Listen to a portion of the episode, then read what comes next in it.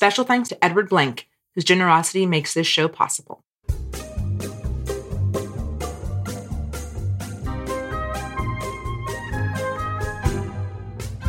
I'm Lynn Harris.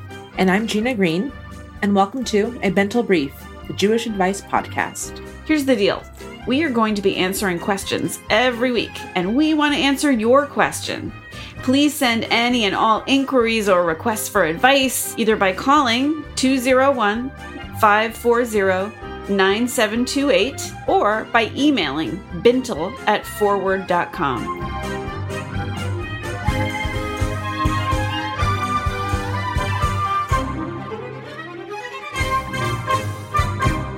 Thanks, Lynn. You betcha. And today's question lingers in the minds of many of us in the United States and other countries where COVID 19 related restrictions have been relaxed and warmer weather is on the way. Places to socialize have finally opened their doors, but for some, getting back into the social scene is more nerve wracking than exciting. How do we socialize after a year of social distancing? And today's question in the Bintel Brief Box Dear Bintel, with the pandemic ending and being vaxxed and all, I'm nervous about coming out of the shell and finding there's no one there who wants to be friends anymore. Or all my communities have shut down. It's making me sad and lost, and I don't know what to do. I've noticed a decided lack of interest in the hints I've dropped in various Facebook pages and text threads, even as folks say they are starting to be a little social. And meanwhile, I know of at least one group of old friends who met when someone visited, but without me. It makes me feel like I'm back in junior high school, where I was decidedly the nerdy literary girl who didn't get invited to parties. I never wanted to go to those, but I did want to connect with my friends. I'm trying to stay patient and understanding, but I also fear I've lost support and connection in ways that can't be reclaimed. Reaching out seems fraught, especially with so many relationships seeming tenuous and fragile, so each one that breaks starts a little cascade in my heart. Can you help? I mean, that thing about knowing that her friends got together without her. Yeah. Yeah. Yeah. Talk about a cascade in my heart. I feel ya. I feel ya. Right. And that's the feeling that we're thinking of when we tell all of our junior high kids that it gets better. And then our reader, our listener, our person here who did not sign her letter to us, we got to come up with a good name for her before the podcast is over. Oh, well, uh, what about something about the nerdy literary girl or the or the wallflower? We could call her nerdy literary girl. What about fear? What what we call her a fearful friend? coming out of the shell, Shelly. Yeah. What about fear of FOMO? That's sure. Fear of. sure. Yeah, because that's kind of what's happening here. She's afraid of being in the position of being afraid of what she's missing. Well, if she's fear of FOMO, then we get to call her Fofomo.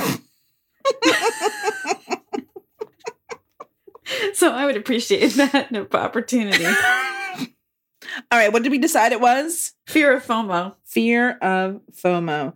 Excellent. All right. That feels good to have that done because it was going to bother us the Yeah. entire tape that Yeah. we didn't have a Yeah. name for her. All right. So, Lynn, let me just say, reading through Fear of FOMO's letter here, a couple of things really jumped out at me. One, she said, I'm nervous about coming out of the shell and finding that there's no one there who wants to be friends anymore. And I'm that makes me curious. Where did everyone go this past year? Right, right. It wasn't like they were all at the bar. Like this is not, you know, this isn't, you know, the leftovers here. Yeah. She everyone was still around and we were all stuck at home doing things via Zoom. So I actually have a question about how she participates in community. What community means to her? What does it look like that after 15 months she's now wondering who wants to be friends? Right. Is it is it that she's one of those people who just really hate Zoom? Or did she or did she honestly not get invited even to the Zooms? Which would also mean that she didn't get invited to like her own college reunion or her high school. Like there's there was so much. So much. even if she's just like not a Zoom person. And not only that, but you know, the next line in her letter says, quote, or all my I'm going to find dot dot dot ellipsis, or all my communities have shut down. Communities sprouted up during this period of time. So there's a, I have a lot of questions about uh, fear of FOMO here. The questions even begin to um, grow because the next paragraph in her letter says, I've noticed a decided lack of interest in the hints I've dropped in various FB pages and text threads.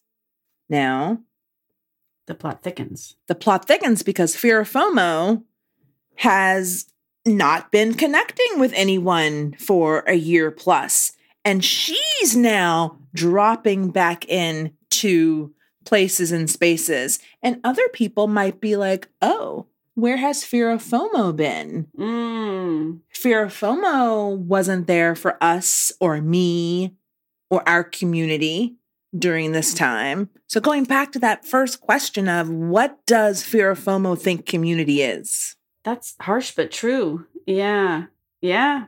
Mm. Yeah. I mean, at the other end of the spectrum, it's not like we were planless or communityless or activityless during the pandemic. But I do feel like there was less pressure to make plans, less less pressure to like be out on a Friday night or be out on a Saturday night or whatever it was because you couldn't. Like it was okay to right. like always be home. Right. It was okay.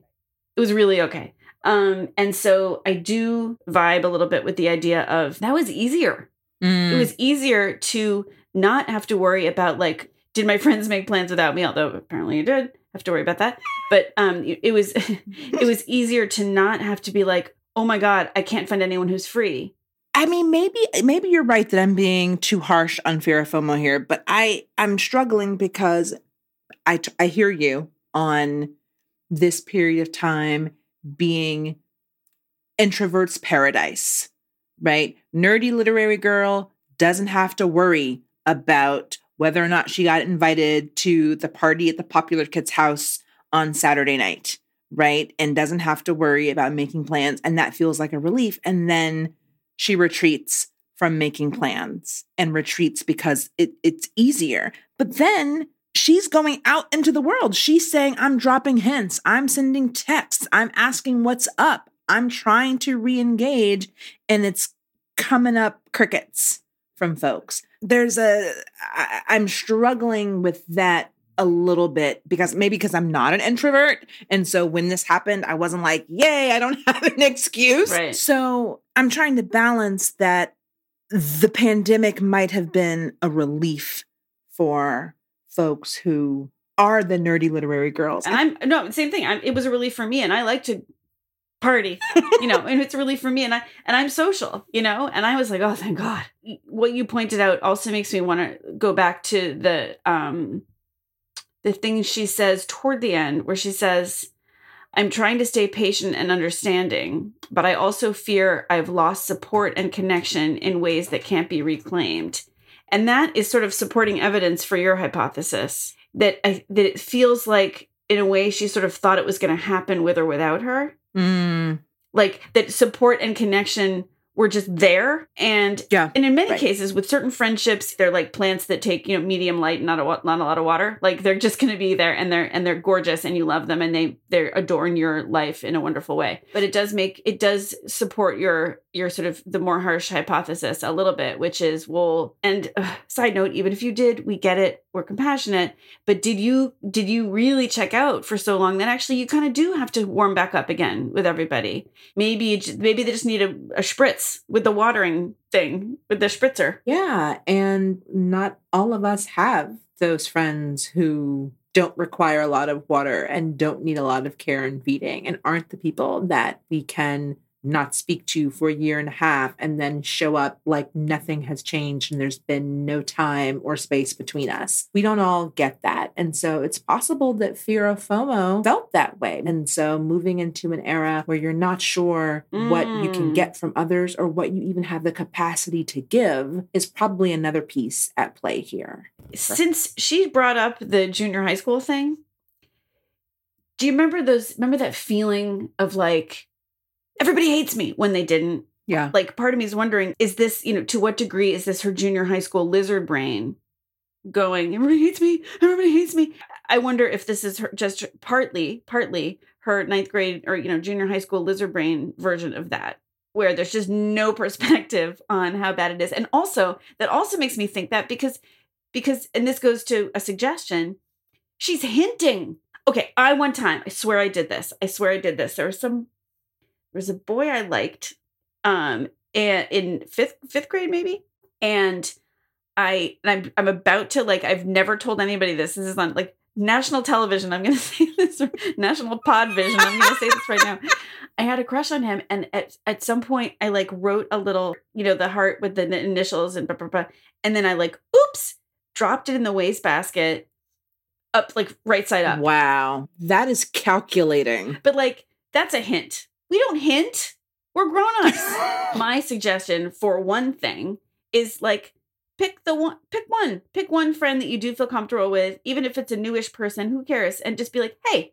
now that we can go out let's go out to that place at the thing you know let's go have a thing at the place Let's go do a thing at the place. mm-hmm. And how do I make space for others and how do I share it with others? I think that these are really big questions and not just fear of FOMO. I think we can all ask these questions of ourselves as we move through life and as we move through relationships and people and community. Yeah, and I think there's a way that she can ask herself those questions that's not in a like stupid stupid stupid way like you know and not not a what have i done? Where did i screw up? kind of way. But like people have said this. It's almost a cliche of the of the pandemic now. You know i've i've tried to pare things down to what really matters you know? There's a way that is the no really i've been given an opportunity to kind of and it's not a not always a pleasant or fun um uh or you know zippy opportunity but you know i have an opportunity to say like oh to say to myself okay yeah what kind of support and connection do i need? And also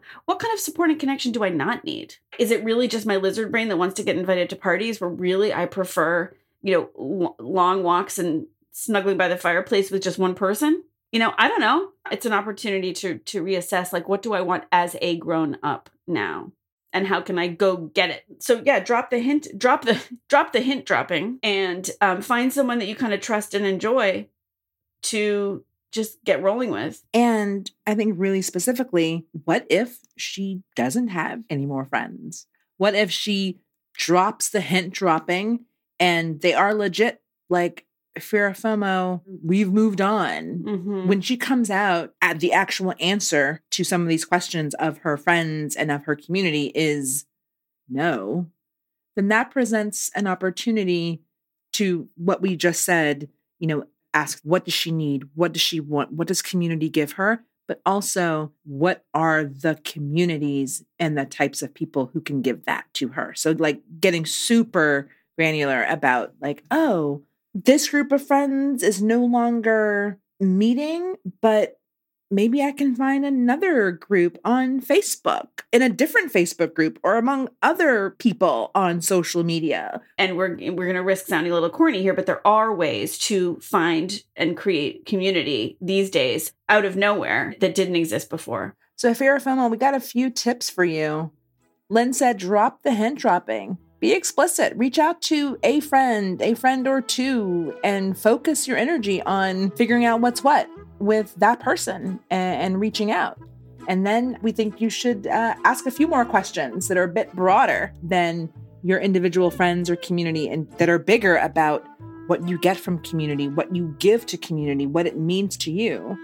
And then I think there's an even sort of bigger picture uh, circle around it, which is who are the people? What are the communities? Where are the places that if it does turn out that you don't have the community you thought you did and you don't have the friends that you thought you did, where are you going to go next?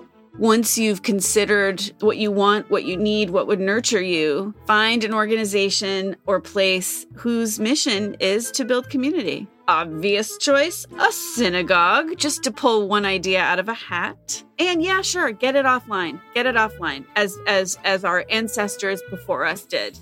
um and uh, you know find it out there at the at the dog shelter where you can walk the puppers or just other places uh, where you can just rub elbows with new folks Speaking of doing things the old fashioned way, let us go back to a time that was before Facebook uh, and let us welcome the Forwards archivist, um, who can help us sort through this question in a much more eternal way.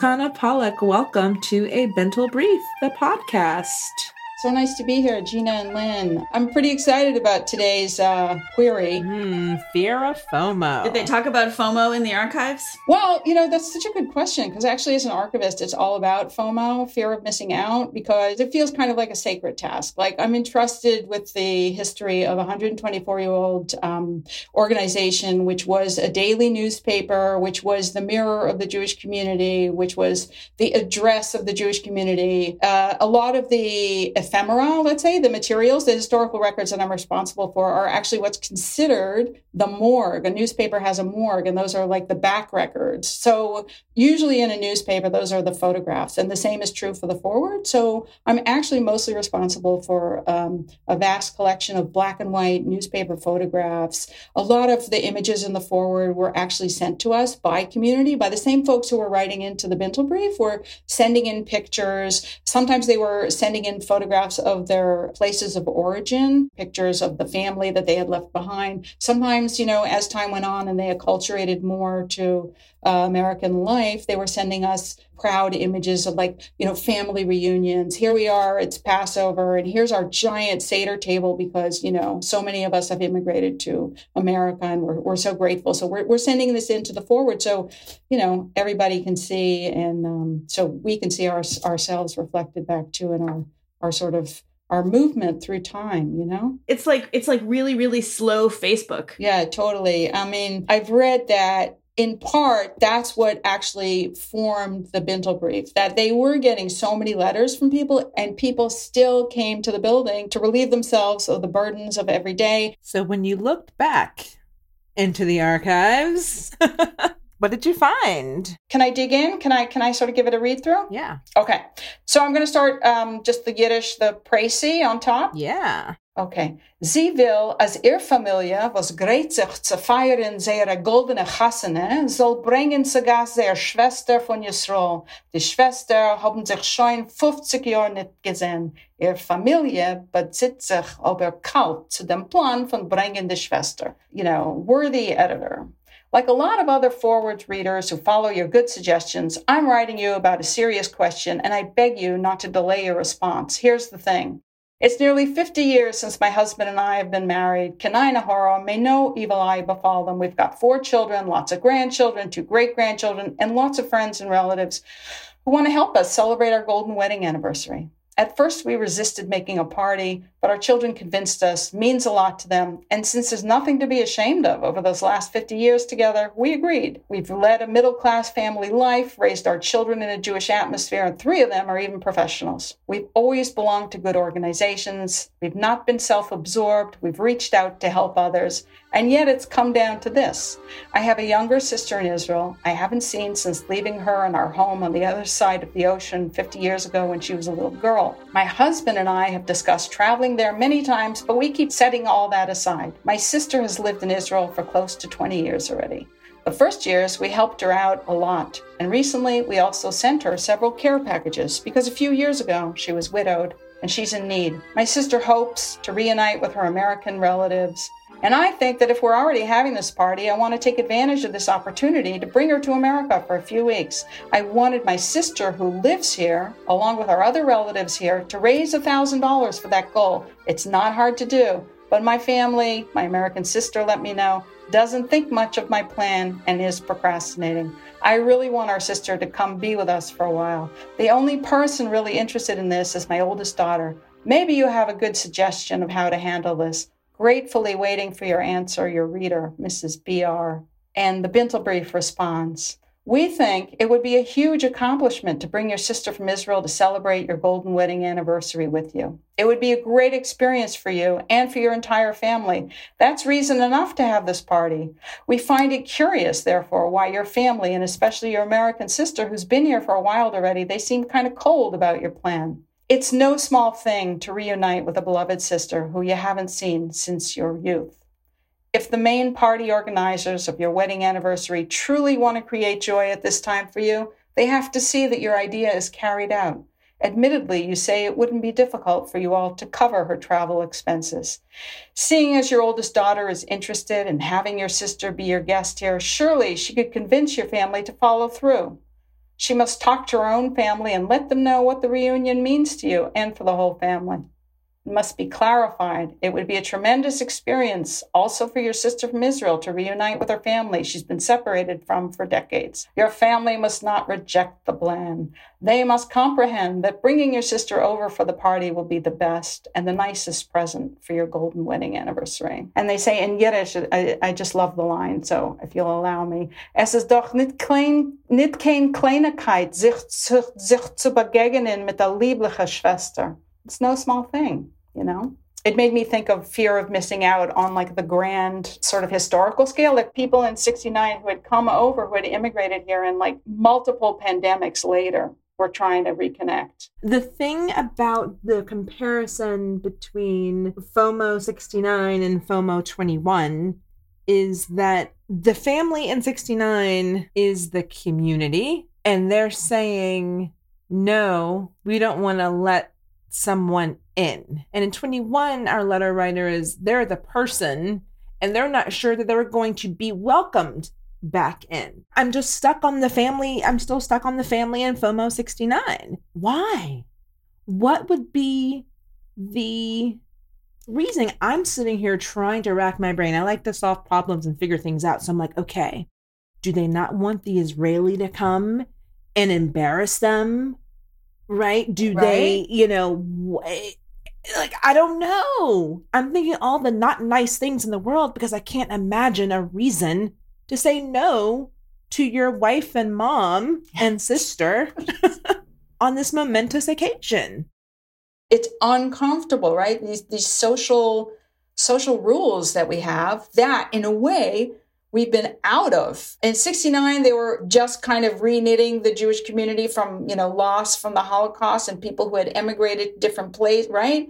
Trying to get that communication together, still trying to find relatives. But Chana, I mean, we know from the letter, though, that everyone in the family is already opposed to this. But I feel like it's the sister in Israel who they're in communication, we know. They're sending care packages. Mm-hmm. And so I'm going back to the why. We talked about what community means. Mrs. BR's family does know what community means. They've been supporting the sister, communicating with her, sending care packages when she became a widow, right? So there is something there. And so when I think about the parallels between 69 and 21, in both cases, it feels as if the community that was there has ruptured and something has happened such that all parties aren't aware of exactly what each of them mean to each other. And that's the that's the broad parallel I think Ginna in what you just said between the two letters.